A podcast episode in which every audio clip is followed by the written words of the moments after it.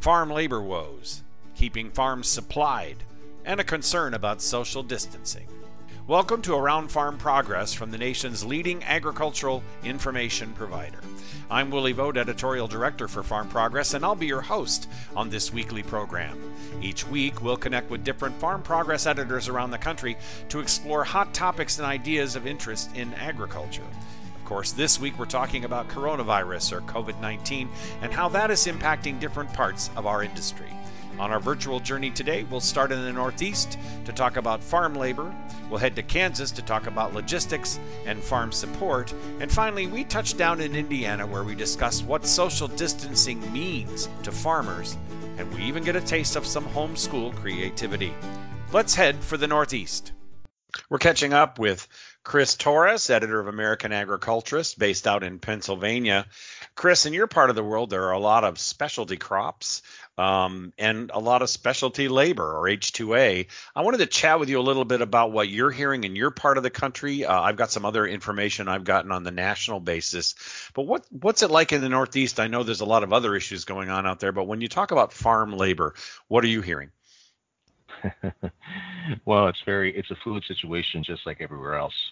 Um, one area in particular that that's pretty unique is uh, is New York State. And I was talking to somebody yesterday. I'm um, actually talking to a farmer yesterday, and uh, in New York State um, last year, if not everybody's aware, they passed a a new um, farm labor bill, and this new farm labor bill really mandates that any farm worker, um, any any any any farm worker cannot work past 60 hours a week.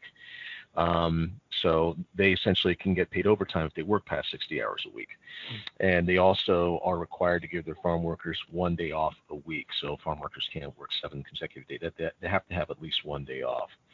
So what this has created, um, and I'm not really sure how widespread this is, but I, I was talking to somebody um, yesterday of a unique situation. This grower, and I'm not going to identify him. He's in a story on Monday, but you know, I'll keep it for Monday so people can look at it. What he has done is um, he has actually increased or tried to increase the number of H2A workers for this season. Last year he had 52. This year um, he was planning to get 11 more. And the, the, the challenge right now is that most of his H2A workers he believes he's going to get for the season because you know um, it's a complicated process but i guess you know just to make it simple once you're in the h2a system um, you don't have to go back um, you don't have to go back for for more in-depth interviews you know um, they they let you essentially let you come back without without really going through all the the different things that you have to go through when you first apply.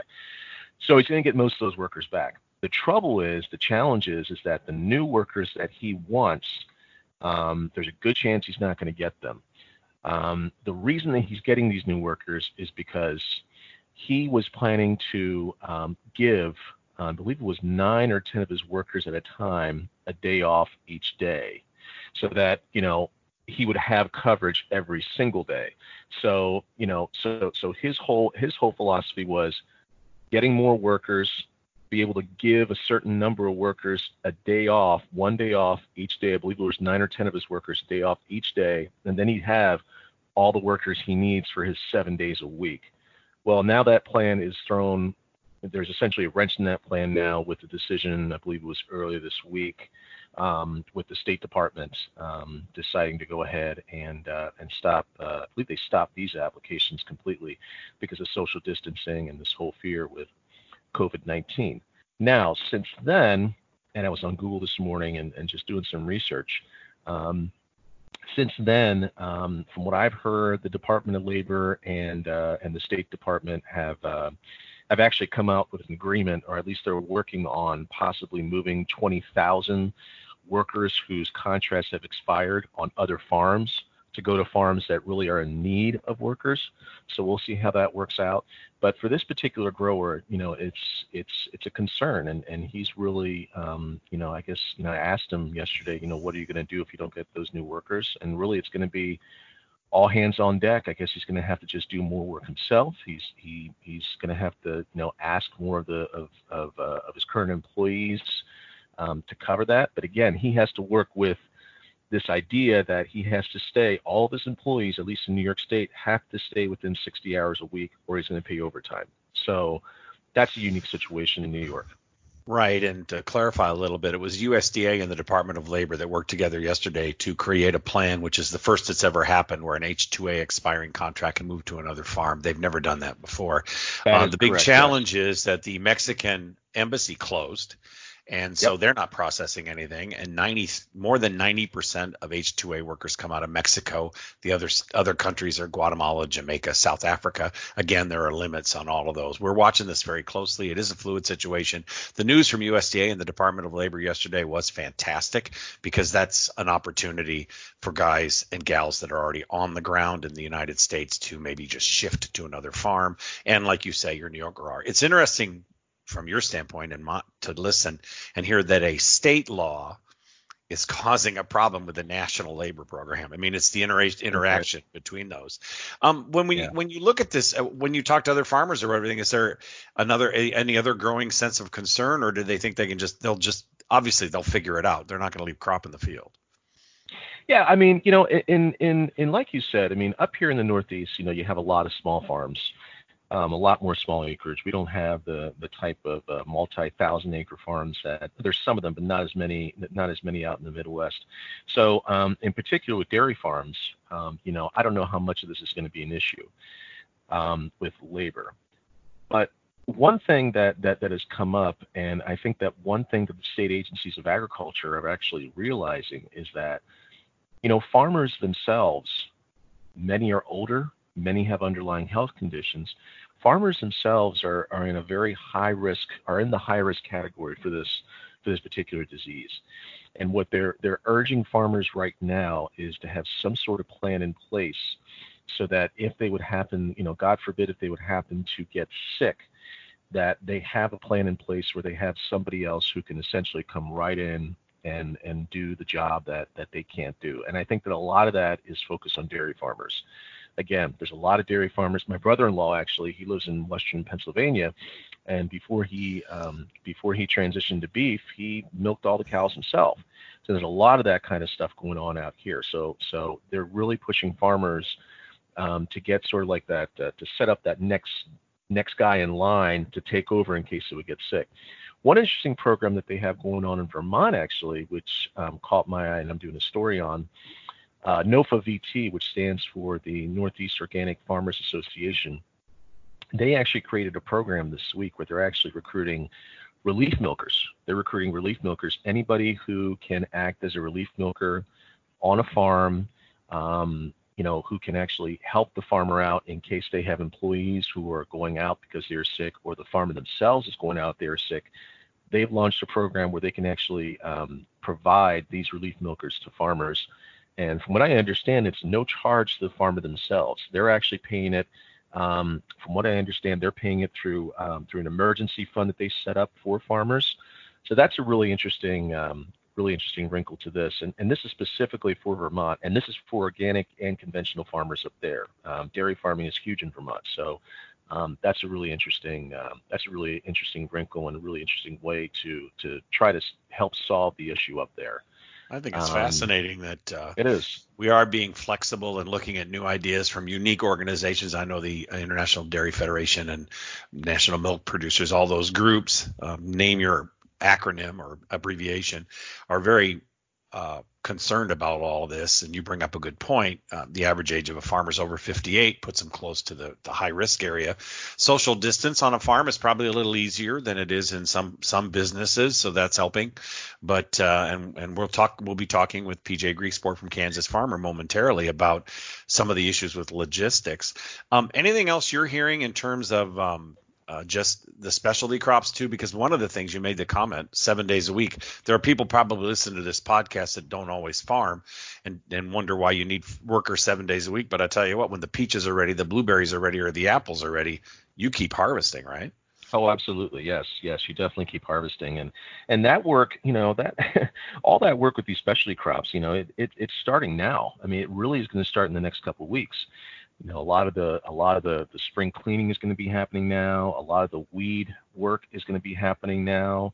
Um, you know, so so a lot of these a lot of these workers are going to start arriving within the next couple weeks. You know, within within mid-April, you're going to see a lot of these workers here, and then the peak uh, of having a lot of these workers um, really starts in June and July when a lot of these guys come up and they start working, you know, the strawberry fields and all that, and you really see the big peak, you know, this fall because um, that's when you know New York is the second largest apple producing state in the country, so well behind Washington State, but still second largest in the country, and that's really when the peak of all that um, of all that uh, that's when the peak of, of the H2A workers in this area is going to be. You know what's really interesting is that I, I did talk to somebody, another farmer yesterday, who said that this really creates an opportunity, and, and it is true. This really creates an opportunity with with all this all this is going on creates an opportunity for, for people who currently are out of a job. There's a lot of hospitality people who are currently out of jobs to come back to the farm and probably take a job. Um, farm jobs are not, you know, they, they contrary to, to what most, to what a lot of people believe, farmers do not pay under minimum wage. Farmers do not pay just minimum wage. Farmers actually pay decent wages. And you know, this could be an opportunity for for local people who are looking for a job, um, you know, who, who, who need to find something quickly, especially if they have a family to support. Um, you know, um, there's lots of specialty farms out there, and this could create an opportunity for, for, for some people who, who really need something, who have been laid off from their hotel job, laid off from a restaurant job, laid off from, you know, whatever other type of job that they, that they had had prior to this, to work on a farm and help the farmer out um, you know that that that definitely um, creates an opportunity there. So we'll just have to see how this works out. But um, you know, I, I, think I think farmers, you know, and you know this, Willie. I mean, I, I think farmers for the most part they um, they're taking it in stride. Um, I don't think anybody's panicking, even on these specialty crop farms. Um, you know, I think everybody's just taking it in stride and, and seeing what happens. you know, I don't think the world is is falling by any any stretch of the imagination. You just deal with it, and you know you know, we'll just have to have to see what happens, and hopefully in a couple months, you know, this whole thing will be dealt with, and uh, we'll have all the workers, and uh, we'll go from there. Sounds good. It brings up an interesting point, though. You break, if you're looking at alternative workers like hospitality workers, the farmer needs to reach out to them and use maybe non-traditional means of communication. And I mean something as simple as going to the local hotel and putting a sign up on the office window that, hey, if you want some work, I got apples to pick. I mean, yep. farmers sometimes think about this labor issue and they need to think a little bit outside of a box they've been working in. And I think that's the one challenge that we'll be facing. But we're all facing those challenges, and we're not talking about my 401k plan.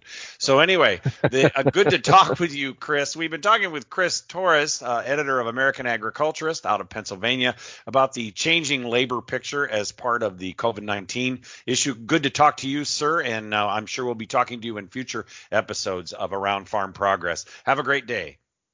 Hey, you too.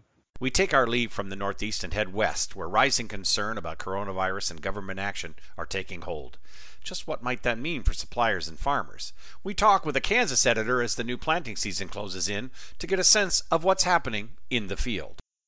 We're talking with PJ Griekspoor. She's the editor of Kansas Farmer, uh, based out of Wichita, or that's where she is, but basically she does cover the entire state. And let's talk about that for a little bit out the, in the Great Plains. PJ, what are you seeing? I mean, Plant 20, hashtag Plant 20, is supposed to get underway soon, especially out where you are. What are you seeing? Well, we're seeing uh, people really getting ready to plant, and this year we don't seem to have some of the issues that we had last year. We've had a fairly wet winter, but it is not flooded by any means, like we were at this time last year. So we're we're getting people that are getting kind of anxious. We're waiting for soil temps to come up a little bit more, and then I think in two weeks we're going to see the early birds out there um, in the field trying to get some, especially corn in the ground. I have seen some early birds planting stuff in southern Illinois, so I know they're itching to go. Um, any sense on uh, what how the COVID nineteen issue, coronavirus issue, is impacting the just the attitude about planting? Well, there's there's a lot of concern, uh, not so much now. Um, I talked to the uh, manager of the uh, Garden City Co-op out at uh, Dighton earlier, and he said that right now there's um, supplies on hand that are that are in the production chain already. they're a little concerned about what happens 60 to 90 days out if we get a shutdown in the delivery system somewhere, um, particularly as as involves some of the chemicals coming in from overseas. If we were to get a lot of sick dock workers in, say, the port of Houston, where we look for a lot of this stuff to be unloaded and, and make its way to our farmers in the Great Plains, uh, that could be a real issue uh, going forward. But for right now, they say for early planting, they've got supplies on hand already. They're already in the retail storage system. So 60 to 90 days from now, that'll be where the rubber meets the road. And they're also quite concerned about disruptions to the trucking industry. Um, one of the uh, co-op managers said that they've had uh, difficulty getting supplies of dry phosphorus in for some reason, and that prices have gone up a lot. And he is attributing it to the fact that there are only so many people who have license to drive trucks, and there are supplies that are more profitable to haul than dry phosphorus. So we're seeing some disruption in terms of not, not having enough drivers or enough trucks when, you know, every truck has got a load of PPE and face masks headed to New York. Um, it's kind of hard to get somebody to bring a load of dry phosphorus to the middle of Kansas. Right, and I just saw a release from the Fertilizer Institute, and they're petitioning Congress to make fertilizer a mandatory or priority product, and that's going to be an issue. You know, you bring up a good point about crop protection products and their availability. I've had a couple conversations with chemical companies during Commodity Classic, and they told me that we're fine for this year. Um, they're a little concerned about laying in stocks for fall and for 2021. Obviously, a lot of the basic stuff's made in China, although China's coming back up to speed. I mean, these are issues that are quite fluid right now. It does behoove a person to lay in what they can without hoarding. I think that's the big issue. We don't want guys to go nuts and buy more than they need because they're just going to find themselves laying in cash they don't they won't be able to spend essentially, right? I mean, that's my other worry. That's that's the other thing. Uh, Jared Baker over at Scott City, um, he said that um, he's been urging people to have a 60 day supply on hand. And he said, but I'm really cautioning people I'm, I'm saying it'd be nice to have a 60 or even a 90 day supply on hand, but if everybody tried to do that, uh, we would create an artificial shortage, kind of like toilet paper is right now, uh, in in our urban areas, because we don't have. If everybody tried to stock up, we don't have the supply for everybody to to stock up. We do have plenty to meet the expected demand for at least the first round of planting season. Now, when we get around to double crop soybeans behind wheat harvest, we may be looking at, at, at another situation. However, there is a, a second concern that um, a couple of people have brought up, and that is all the travel disruption and what's happening to our seasonal H2A workers that we look to, um, to as seasonal help and those people are having trouble getting flights into the United States. Mexico is still processing H2A applications, but now the whole process has got this social distancing mandate in it, and they're saying that we could see some H2A workers just not make it into the country. Right, and, and Chris Torres and I, Chris Torres and I had that conversation right ahead of this part of the podcast, where we would, did talk about the labor, and it is a significant issue, and the Farm Bureau Federation has uh, stepped up to work with Congress and USDA to help get past that problem. I am hoping that in another week or two we'll have some su- significant clarity on H2A since more than 90% of our workers come in from Mexico. But yeah, what I'd like to dig in with you a little bit more on as we talk about the the supply situation is the one area of supply that I probably want to lay in is diesel. Um, mm-hmm. Oil's never been this cheap, or it hasn't been this cheap in 20 years. Are you seeing it that cheap uh, for farmers to pick it up? Yes, and one of the one of the issues that farmers have is some of them have really good storage uh, facilities, and some of them don't. Yeah. And there are people that really wish they had a bigger tank on their farm pump um, because they would like to buy, uh, you know, a, a larger volume than they can store. Now, I don't know if you can can you forward buy diesel fuel and then have it delivered at a well, later what, date? A lot of times what happens with diesel and co-ops have been doing this for a while is that the diesel is delivered the, and and you pay market price when you use it so it may be on so it's always on hand and then when it comes out your meter's read and you pay the current market price. So guys will be able to benefit as they lay in stock during the season at the lower price. That's good news. Stocking up is nice, but like you say, the the distribution channel. I think the thing we're going to find here, and and it'll be hard this year, but I think long term it'll be good. We'll be laying in a new set of understanding of logistical issues. Um, the very concept of just in time may get a little bit of flex this year and and that'll be an issue because a lot of these suppliers they build their stock based on capital capital requirements they don't have money to sit around holding stuff that's why stuff's supposed to be on a flow and it backs up all the way to the original producer so i think that'll be an issue but i think on diesel uh, yes it's nice to lay it in and the price is good i think it's interesting my wife saw gas under two dollars and in minnesota that's where i'm based that's a big deal um, and so but you can't use it because you can't go anywhere. So it's like, well, I'll 80, fill the car. It's a half a tank. I had 80 cents a gallon off thanks to my uh, fuel points, and uh, filled up my SUV for under twenty dollars yesterday. That was kind of a startling development. You should have shared that on social media. Just a picture of that, a picture of your big SUV, and and your $20 fuel bill. That's pretty good. Uh, that's really good. Um, but obviously, that's we're all on kind of limited travel. Like, that's a good question, too. You're talking to a lot of people. How are you dealing with working with farmers? I mean, are you getting out and, and are you maintaining your social distance like you're supposed to? I'm uh, I'm not as worried when I'm outdoors. Um, I t- tend to have six feet away from people uh, without any problem. And when we're in the open air environment, I don't feel too concerned um, you know, we we had I was a little relieved that they canceled the 3i show, uh, just because I wasn't sure I wanted to be handling stuff that somebody else had picked up and looked at and laid back down and that sort of thing. Um, it's it's a little. I think I'm more aware of what I'm touching than I've ever been before in my life. Uh, the other day at the grocery store, I was wondering, should I take one of those towels and push those little keys on that card reader machine? I mean, how do I know who touched it just before me?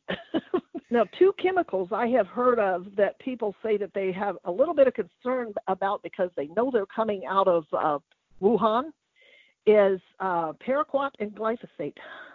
And the suppliers here seem to think that that's the, that's the region. They know that's the region that the manufacturing is in, and so they're uh, they say that Wuhan is still very much locked down, even though uh, we're hearing that the epidemic is basically over in that part of the world. They're saying, not that you could tell from the video on the streets, there's nothing moving anywhere.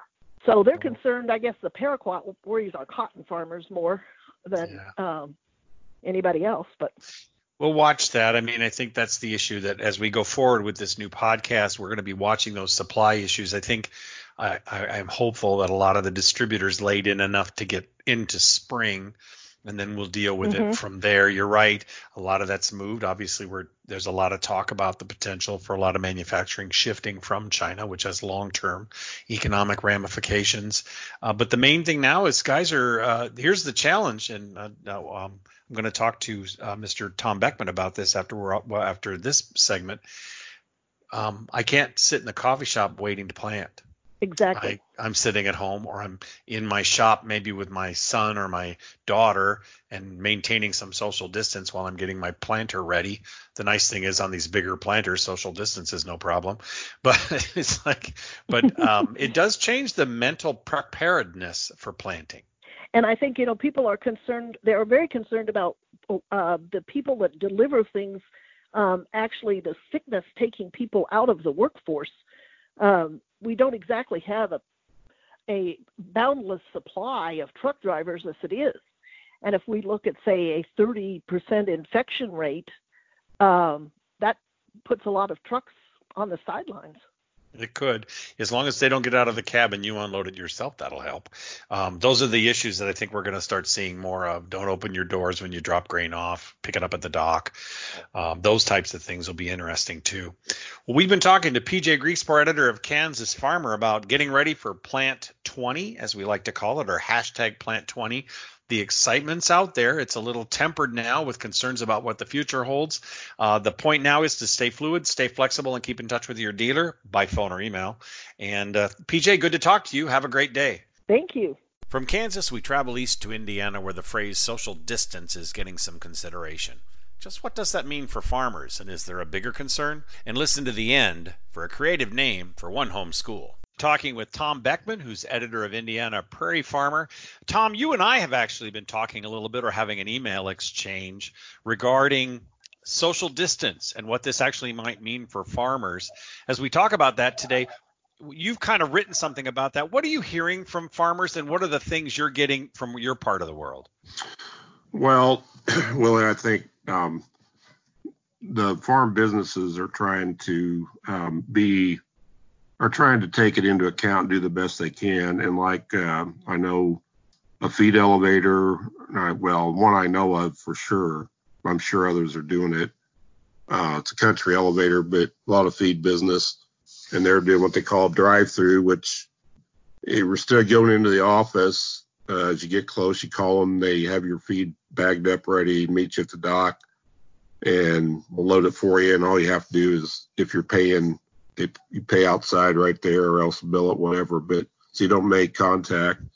Equipment companies i know some one of the large multiple dealerships is um, they're still open and they're still you're welcome to go if you want but they sent out notice to all their customers that there are other ways to order parts online or get even order service file for service online. They'll come out to the farm and do the do a service call without you having to come in if you don't want to what they're what most of them are thinking about is there are several old customers and they don't want them to feel uncomfortable or put them at risk. Makes perfect sense. And i think uh, we've heard from others that are saying that like if you're delivering grain to the elevator they want you to stay in the truck. Um, i think farmers should be aware of that I think this may change how we look at ordering. I mean, if I can use an online system to, um, I still want to talk to my dealer, obviously, but uh, maybe an online system, and then I just drive up and it's sitting on the dock, and I load my own truck, or maybe they come out real quick and drop it in. Um, how does how do you think that changes how we might do business after all this? Um, I think that uh, I think it'll depend on the person. I think for some of the uh, older generation, if you want to say the average age is in the late 50s, maybe from there on up, maybe still want to do things they this this there's always exceptions, but may tend to want to most of them may tend to want to do things the way they did. I think a lot of the younger ones are going to be more into ordering online. Most the more uh, if they're going to offer it, then they're going to do it. And, um, and like I said, there's exceptions. I can quote you exceptions either way, but um, but like some of it is like really a service where you can call you can order your parts online and uh, you mentioned the curb pickup. They will if you want they will put your parts outside so you don't even have to see anybody hmm. uh, if, if, you're really that concerned about it. And going forward in the future if I'm in the middle of season type thing that might be a time saver. And they also have some uh, this particular dealership has drop off points beside their own location where a drop off for parts that might be so you don't have to drive to the to one of their stores. That stuff I think is going to happen uh, is good to happen anyway. Well, right. I mean, even my accountant set up an outside a box outside their office so we could drop off our tax stuff and not go in. I mean, it's it's a smart well, move. Yes, ours ours canceled it, and to be honest, at first I was kind of put off by it because I got um, tax is something that can be a little, you know, you want to make sure everybody understands what's going on. But the more you think about it, I do understand that, that it's the need for it. So, um, it, you know, it is what it is. We're all dealing with uh, with a different set of circumstances. I think the one thing I think about in all of this was if this had happened 10 years ago, we'd really be out of luck. I mean, uh, the ready access of smartphones and email and the ability to do some online ordering or snap a picture of a part. If you're not exactly sure what the number is, snap a picture of a part, uh, transmit it to your dealer, or even just a, a UPC code on a feed bag. This I need 10 more bags of this you don't have to type everything in. You can just send the, the UPC code, and the dealer can look at it and go, "Oh yeah, he needs 10 bags of the, you know, chicken feed or you know, pig supplement or whatever." It'd be a lot easier than it would have been calling up and trying to talk a guy through it on the phone. They'd never get the, they'd never be able to service you. Not as easily because I've done it both ways. but um, and yeah, but you're right. Uh, there's still, I think there's still a lot of variation in, uh, especially here in, in, Indiana at least. Some of the rural areas are still cell phone service isn't as good. I was just on the we were talking about this Farm Bureau uh, leadership and I were talking about this today that they're doing a lot of their stuff on trying to do their meetings online and in some places the cell phone service isn't even good enough let alone the broadband to have a to not have interrupted call but than in some places it is. But the governor today uh, mandated um, all Indiana schools are closed until May 1st. And uh, the irony is, in my own county, there's a metropolitan school district that wasn't even set up to do e-learning. So now that they're really at a disadvantage. Um, some of the rural districts were doing e-learning, and they're going to get credit for those days. The other, the ones that didn't, they're going to have to get together with the the educational leadership at the state and decide, you know, what are we going to allow and what what can we do. So, yeah, you're right. It it, it is it's a whole lot different than if it had been 10 years ago. Yeah, well, and we're still, but we are going to uncover, and this is part of the the ability to be connected. The uncover the fact that broadband in the country isn't what it should be, and we've taken our eye off the ball to talk about 5G when we don't have 4G coverage. So I think that this is once we get past the initial press of what Congress is dealing with right now, these things are going to surface in the coming months after we get past the crisis, and hopefully that'll make some movement. Uh, one question I had for you is, and and we've kind of touched on this. This is great. I can pick up my parts on a dock. I can I don't need to talk to you. I can send you a message. I never get to talk to anybody. It's lonely to farm now before all this. You know, you're in a tractor all day, you're with cattle all day, you're doing something by yourself. Uh, you try to connect at coffee shops or whatever, and now you can't do that. How are we going to keep the social part of agriculture alive, Tom? Well, that's a big question, Willie. and I don't think enough attention has been paid to that yet. Obviously, because it's a secondary thing. But I think down the road, we're going to look back and it may be a lot more than secondary.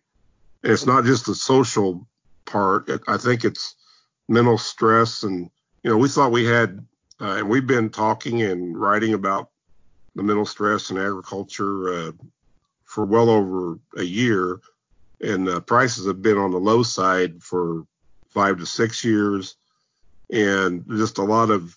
We think we had stress before, and now we've got you can't you know you're not as you can't go to the places you went to to share with your buddies commiserate or whatever plus prices have are temporarily at least are even lower than we probably ever expected. All this extra stress is going to it's to uh, cause issues at some point down the road. And i think we need to be aware of it. State officials in indiana are aware of it. They're definitely paying attention to it. They agree.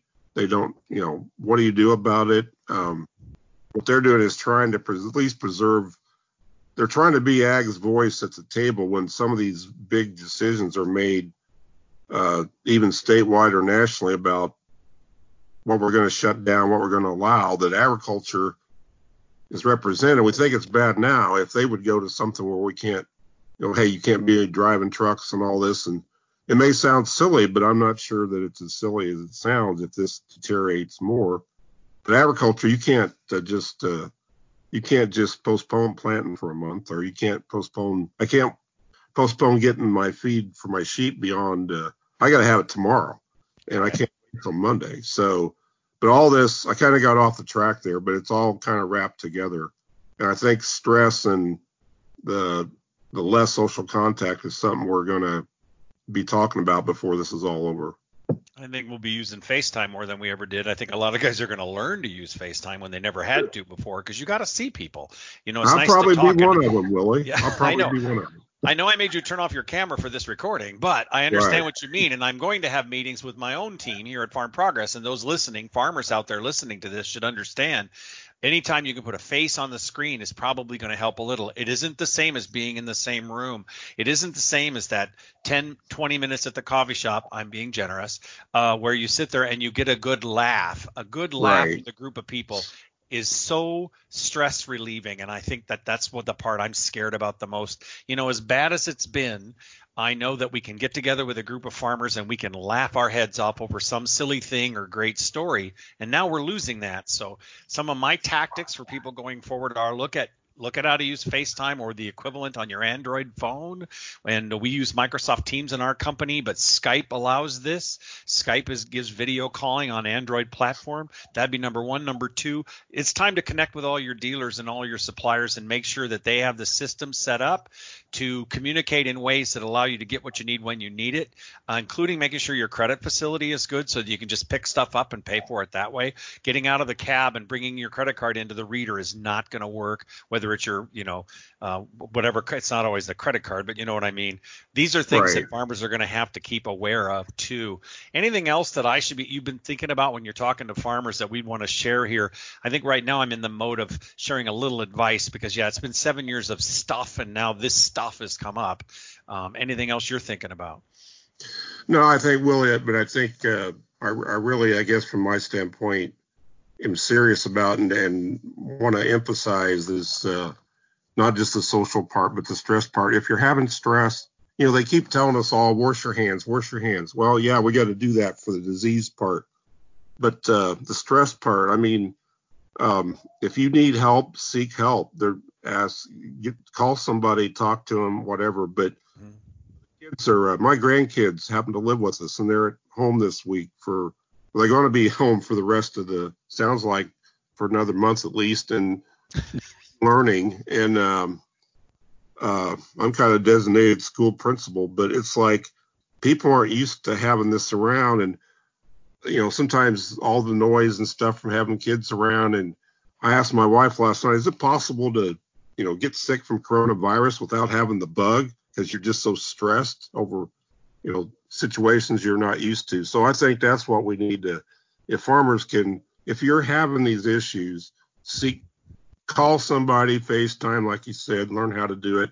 I think this stuff is more important and you may be thinking we are crazy right now but i think another couple weeks of this and you're going to understand what we're talking about I do too, and I think that you should seek humor out wherever you can in anything you're doing, and that's important. And so part of that is I'm going I'm going to rat you out, Tom, on this podcast. I believe you're the you're the principal of the Crazy Snake Homeschool. Is that not what it's called? yeah that's, that's right they named themselves yesterday morning it's pretty appropriate I think so, but so ladies and gentlemen, let me present to you in somewhere in Indiana, the Crazy Snake Homeschool with Tom as principal, his wife Carla is the teaching assistant, daughter Ashley is the teacher, and of course all the grandchildren as the student population, which I think is fantastic.